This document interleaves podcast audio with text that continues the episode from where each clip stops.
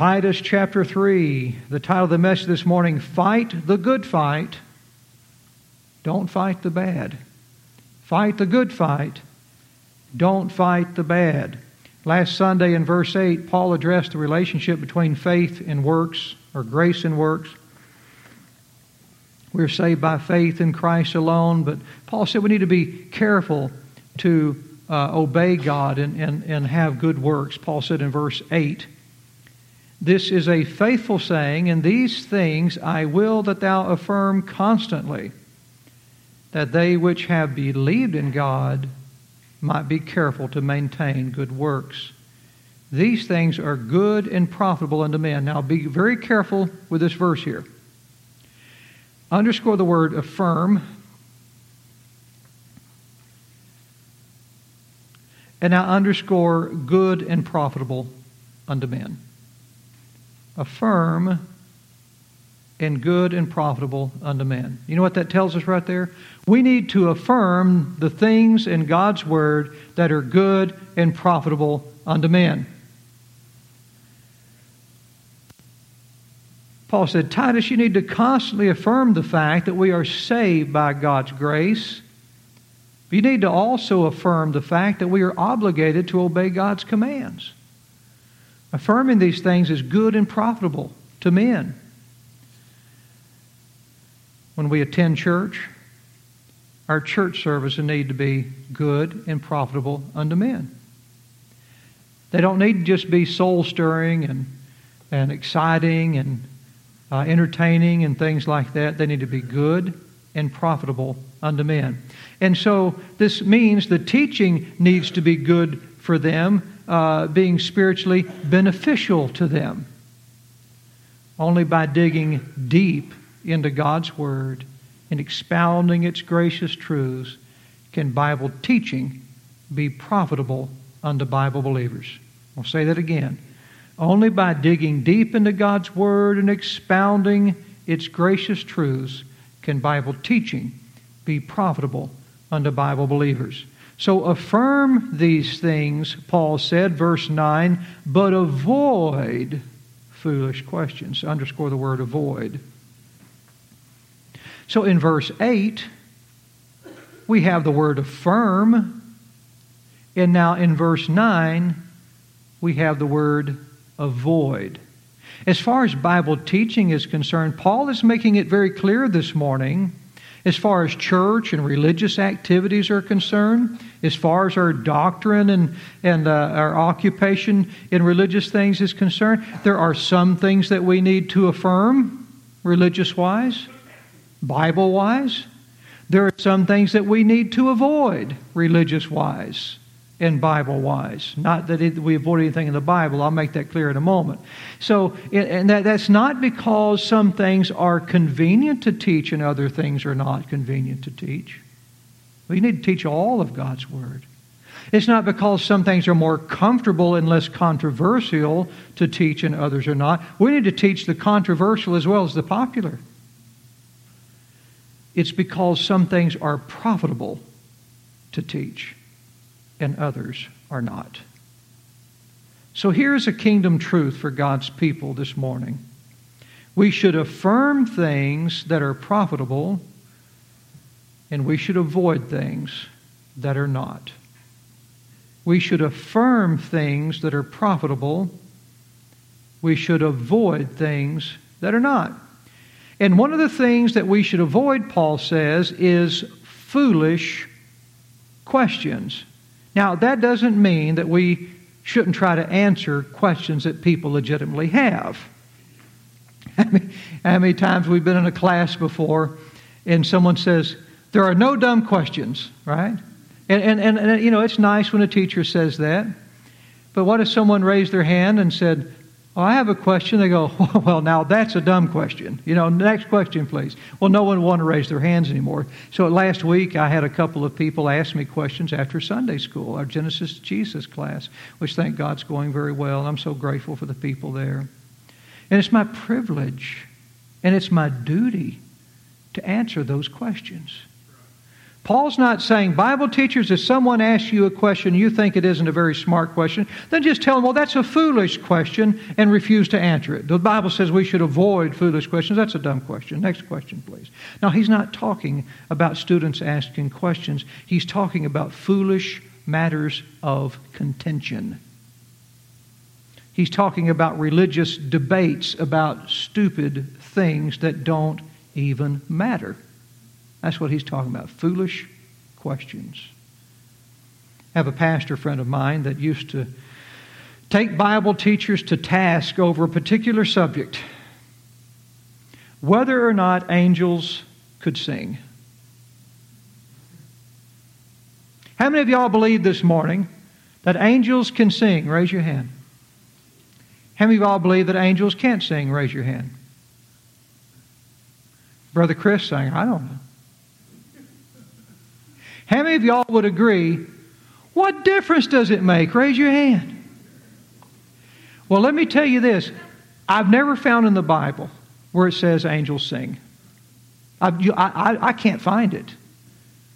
You may be thinking, well, the, they, they were singing glory. No, they were saying glory in the highest. They didn't say they were singing. A lot of people think, oh, they were singing. No, it just says they were saying. See, I don't see anywhere in the Bible where it says they were singing. But you know what? If an angel can belt out a tune, praise God for it. Let's hear it. And if God didn't give them the ability to sing, praise God for it. That's fine too. They got I mean at least they can fly. Sister Glenda sings pretty, but she can't fly. You know, I mean, so it's okay. That is a foolish question. You see what I'm saying? That's something that people, and he used to take preachers to task over it. But whether, again, they can sing or not has no impact on the success of our church, our growth in the grace of Christ, and our knowledge and our obedience to God's Word.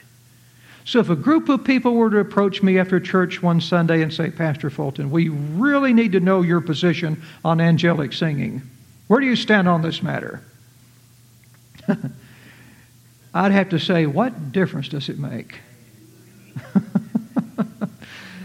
Earlier this year, I had a man write me a long, long list of questions about where I stood on all kinds of theological theories. Theories.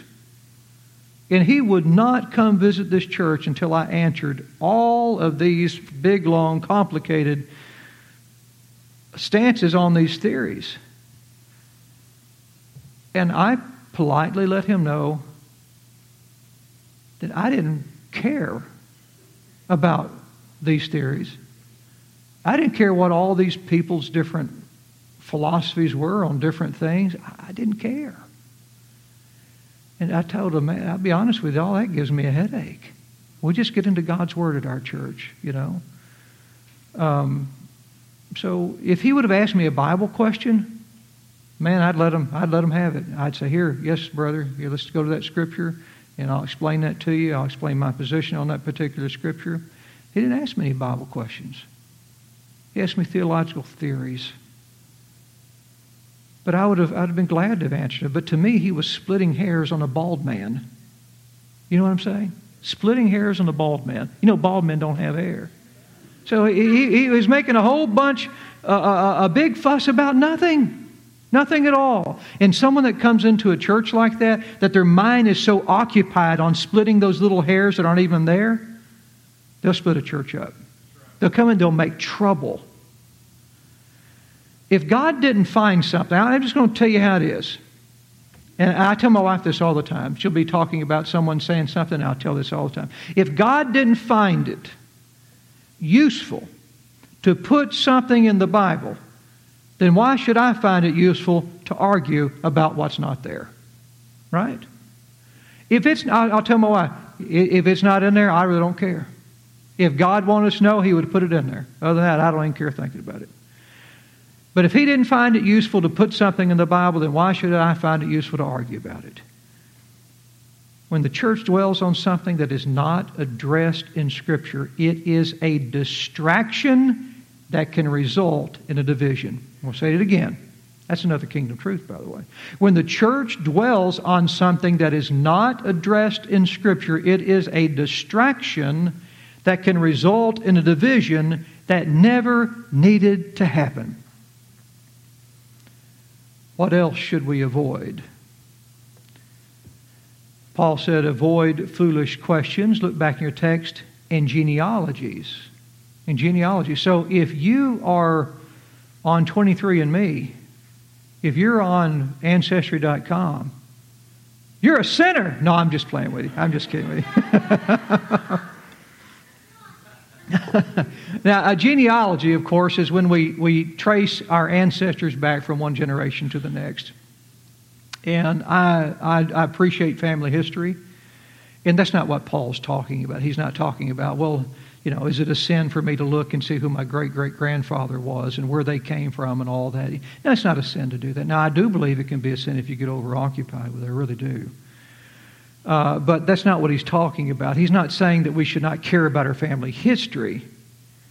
Um, at the same time, we need to understand that there is no spiritual benefit that we can gain from our ancestral heritage. There is no spiritual benefit that you can gain by tracing back your ancestral heritage. You can gain a wealth of knowledge. It can be very enriching to you, you know, to kind of know where you came from, you know, at least in the few generations back. Um, but after spending all that time and money, if you trace your genealogy back far enough, can I give you a spoiler? If you trace your genealogy back far enough, someone told me last week that they were able to trace their genealogy back to Europe. But you know what? I can go back further than that. After all that time and money, you're going to end up at the same place as everybody else. You're going to trace it back to Noah on an ark. You're going to trace it back to Adam in a garden. That simple, okay?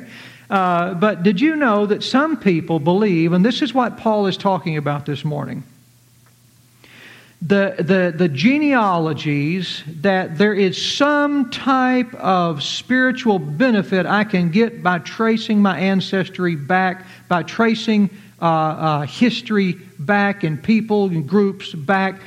He's, uh, he's attacking that and saying there's no spiritual benefit you can get from doing that.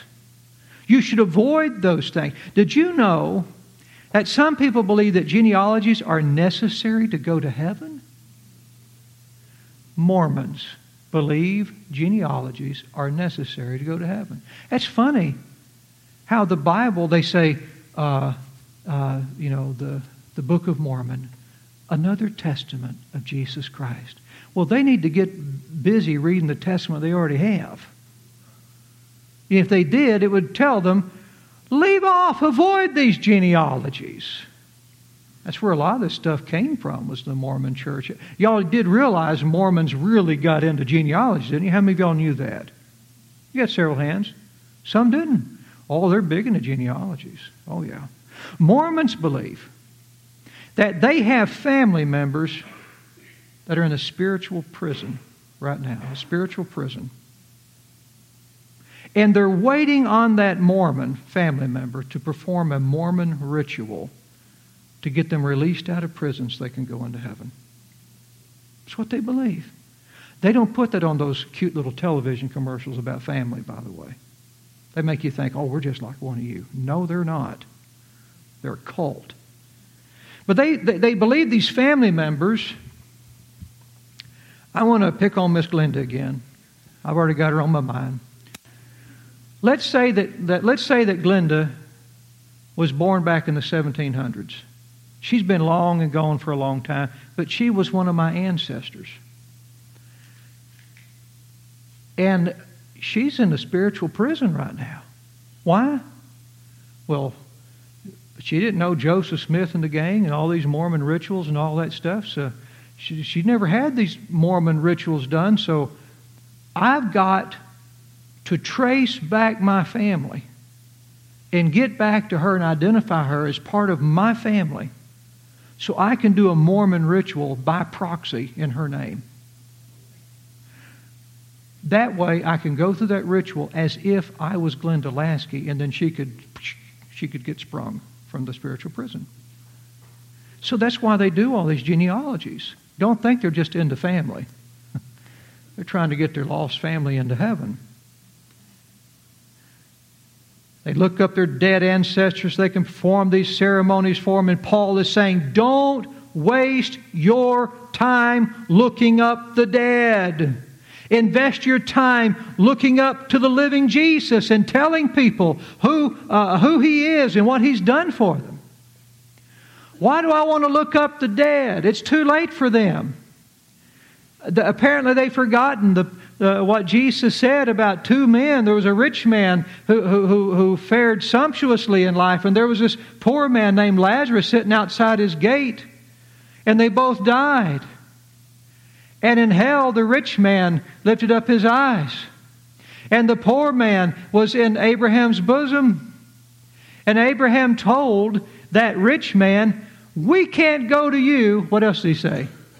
You can't come to us. He didn't say, Hang on now. Hang on. Give a little time for people to look up your ancestry on 23andMe. And they'll perform some ritual and you can come see Lazarus yourself. He didn't say any of that stuff. We can't go to you. Praise God for that. You can't come to us. Once you're dead, you're dead. He that is filthy, let him be filthy still. He that is clean, let him remain clean. That's how the scripture tells us it goes. So don't waste your time looking up the dead. Invest your time looking up those who are alive, walking the earth right now, and tell them about the Lord Jesus Christ. If your loved one dies without Christ, there's nothing you can do for them. There used to be a man that would ask my mother and other people all the time to pray for his wife. You remember that, Mama? His wife was dead. He'd say, Pray for her. It'd be like me saying, you know, it'd be like Tammy dying and me saying, Brother Shepherd, pray for Tammy. No. Listen, if the person is a believer in Christ and they die, first of all, they don't need prayers. They're better off than you are. And if they did not trust Christ as their Savior while they were alive, all the prayers in the world not going to get them out of hell. Okay? The time to receive Christ is while you live on this earth. Did you know there's some churches that believe in genealogies? Did you know that? There are some Baptist churches that believe you have to do church genealogies. Church genealogies. They believe, we're talking about Baptist churches here in America. I used to go to one of them. I, I, I had no idea they believed this stuff. They're called Baptist Briders. How many of y'all ever heard of Baptist Briders? How many of y'all never heard of Baptist Briders? Almost everybody. Baptist Briders. You remember Gallatin Missionary Baptist Church, right? I went to for a little while. Baptist Briders, that's what they are. There's a bunch of them. It's a missionary Baptist church, uh, ABA. ABA. There's BMA and ABA. In the ABA are the, the Baptist Briders. And uh, they believe that they can trace their church back to the original church that Jesus started when he was on earth. And they believe that us, our church, is not part of the bride of Christ. That if you cannot, if you're not part of their particular association, then you can't trace your church back to the bride of Christ. Therefore, you're a Christian, you're going to heaven, but when you get there, you won't be part of the bride of Christ. And I remember being in Fort Worth one time, and I I was pastoring a church up in Fort Worth, and this lady from an ABA church, she said, uh, Well, can, can y'all trace your church back to the original church? That was important to her. It's amazing. This is a genealogy that should be avoided. Listen, if you have a group of people who believe the gospel, then you have a church that can be traced back to the church Jesus started. Why? Because if we believe the gospel, then we were born again by the testimony of the apostles of the original church. We were saved through their word. Of course, we trace it back to the original church. All faith in Christ is traced back to God's Word, which is traced back to God's Son, which is traced back to the everlasting covenant before the world began. But people get so sideways with these silly issues. When I left that uh, Gallatin church, and uh, my job gave me a promotion back then, and I moved up to the Metroplex. And I started attending another church. And when they found out that it wasn't, according to them, part of the bride of Christ, they performed, they did an excommunication of me. I hadn't yet joined another church. I was still technically a member there. I was looking around. And when they found out, they excommunicated me. I told the pastor, I said, Well, you do what you think you need to do, brother. I said, But it's not in the Bible. Not in the Bible. This whole nonsense of tracing people backwards is foolish. We don't need to be looking backward. We need to be looking upward and onward. Paul said, Look back, what else are we to avoid? Paul said, And contentions and strivings about the law. Now, I know there's a comma between contentions and the word and there, uh, but uh, that, that comma is not going to be in the Greek, of course. Um, but I, I, believe that the comma probably doesn't belong there. I believe it should be contentions and strivings about the law, rather than contentions, comma, and also strivings about the law. Of course, we should avoid contentions, but I believe is talking about the law here. And I believe that uh, the idea here is this. Back in Paul's day, they were having arguments and fights about the Mosaic law among the scribes, and they were over some of the most trivial things that didn't amount to anything. And they had divided. The church was embracing these, these foolish kinds of things, contentions and strivings about the law. Don't look here in the Old Testament and get all messed up over silly things that aren't even there. Because they would add extra laws to the law to try to make sure they didn't break the law. Why do your, why do your um, disciples eat with unwashed hands? They asked Jesus. Well, that, that was a contention and striving about the law. They, they, they strove with Christ about it. They contended with Christ about it. You should be washing your hands with a ceremonial washing before you eat. And Jesus said, That's a tradition of man. It's not, it's not in the scriptures. Why, why are you making God's commandments void with your traditions? Why are you squabbling over things like that? But that kind of attitude that causes divisions. Uh, Paul was dealing with issues like this in the church. In 1 Corinthians chapter 1, 1 Corinthians chapter 1, verses 11 through 13, Paul said this It hath been declared unto me of you, my brethren, by them which are of the house of Chloe, that there are contentions among you. Now this I say that every one of you saith, quote, I am of Paul, I am of Apollos, and I of Cephas, and I of Christ. In other words, Paul said, You've got contentions among you there in the church of Corinth. You've got people saying, Well, well now um, I'm a I'm a Paul man myself. I'm a follower of Paul. Someone else said, Well, now I, am a, I'm a, a follower of Apollos. Someone else saying, Well, I follow Cephas or the Apostle Peter. And then someone else saying, Well, not me. I don't follow anybody but Jesus. And Paul asked this question Is Christ divided? God does not like divisions in the church. Now, the truth is something worth dividing over. But something that's not in Scripture is not worth dividing over. And that's what Paul's getting at. These people were making a big whoop to do about nothing. They were, they were getting man and personalities involved into their worship here, into their, their leadership here, and they're saying, well, yeah, I'm a Paul guy, and, and uh, that Apollos, uh, he, he, he takes a different approach than I do, and I don't like that. And, uh, and someone said, well, I like Apollos, and I like, he's a whole lot better than Paul, and I'm following his teachings. Paul says, is Christ divided? He says, was Paul crucified for you? In other words, was it me? Did I die for you? Or were you baptized in the name of Paul? There were Christians there that were at odds with one another. And if someone is at odds with the Bible, then they're going to be at odds with me, okay? But they were fighting over some silly, prideful, man made matter that didn't amount to hill of beans.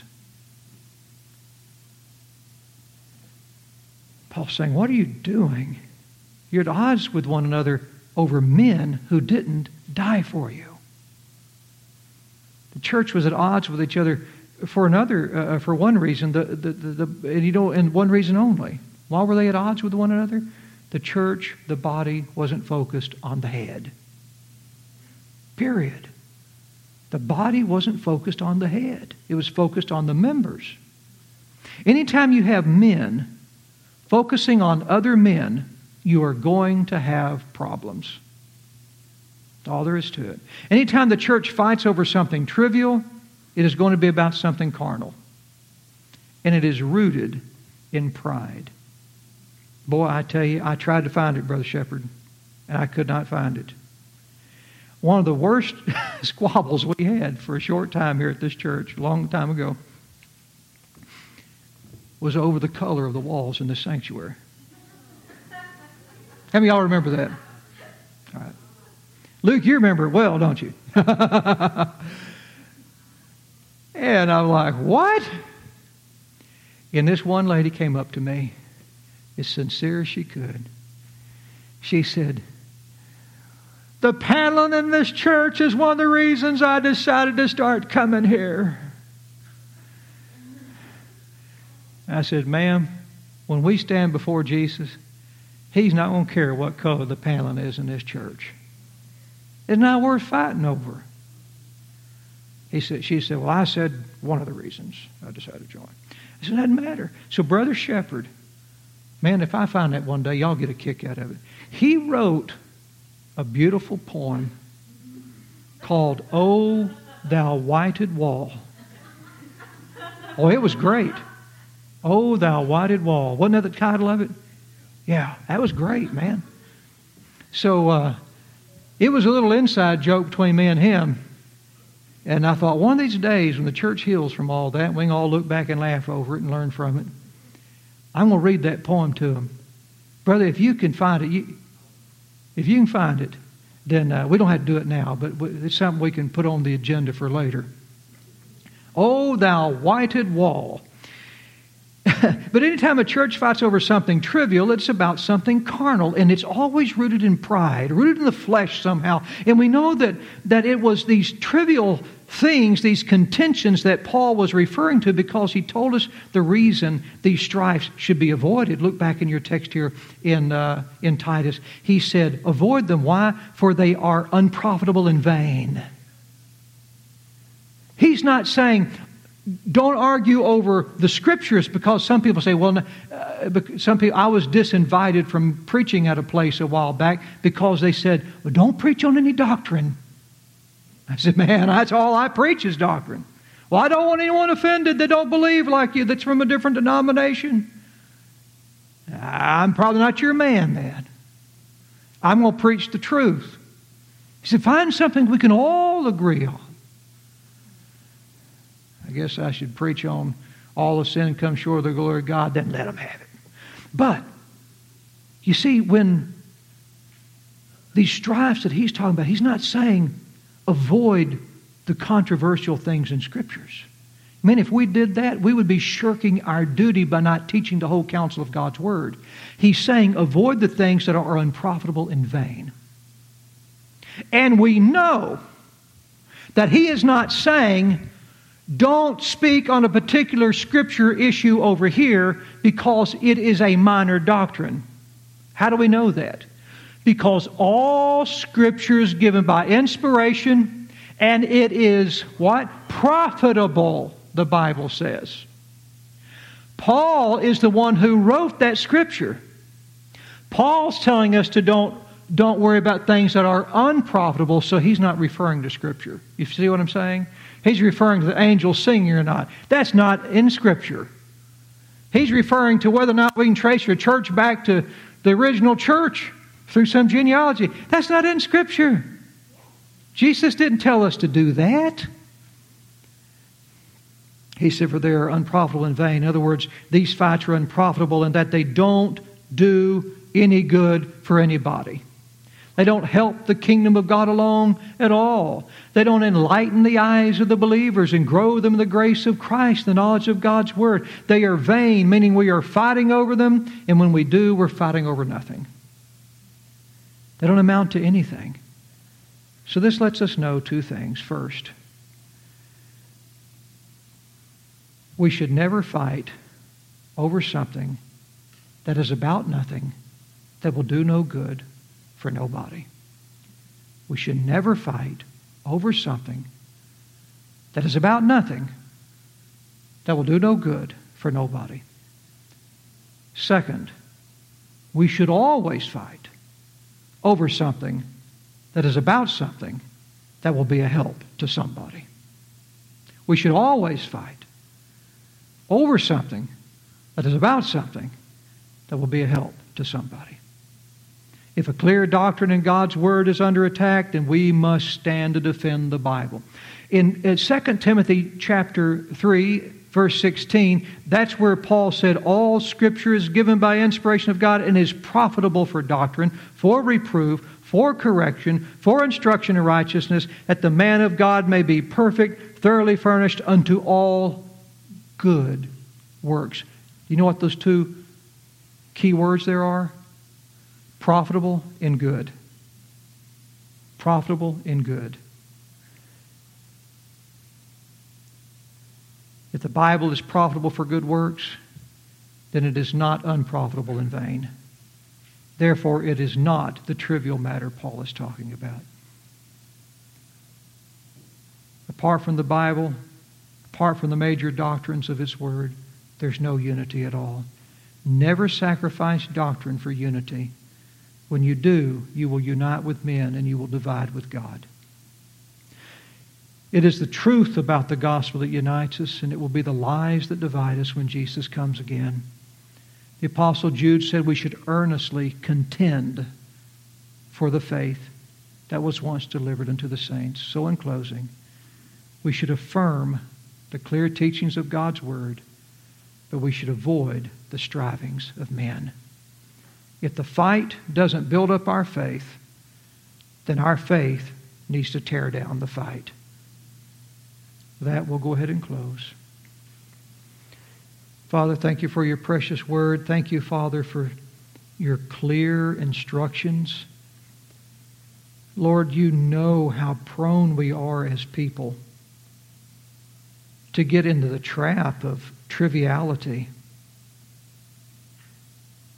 to, on one side, sacrifice truth for unity, and on the other side, argue over trivial things and cause division. We're poor, fallen creatures. And we thank you, Lord, for giving us your word to clear our minds of the nonsense and to set our hearts, Father God, in the right direction that we may think and do, Father, in such a way that will bring honor and glory to you and your church, and that all things will be done decently and in order. And we pray, Father, we'll do this in Christ's precious name. Amen.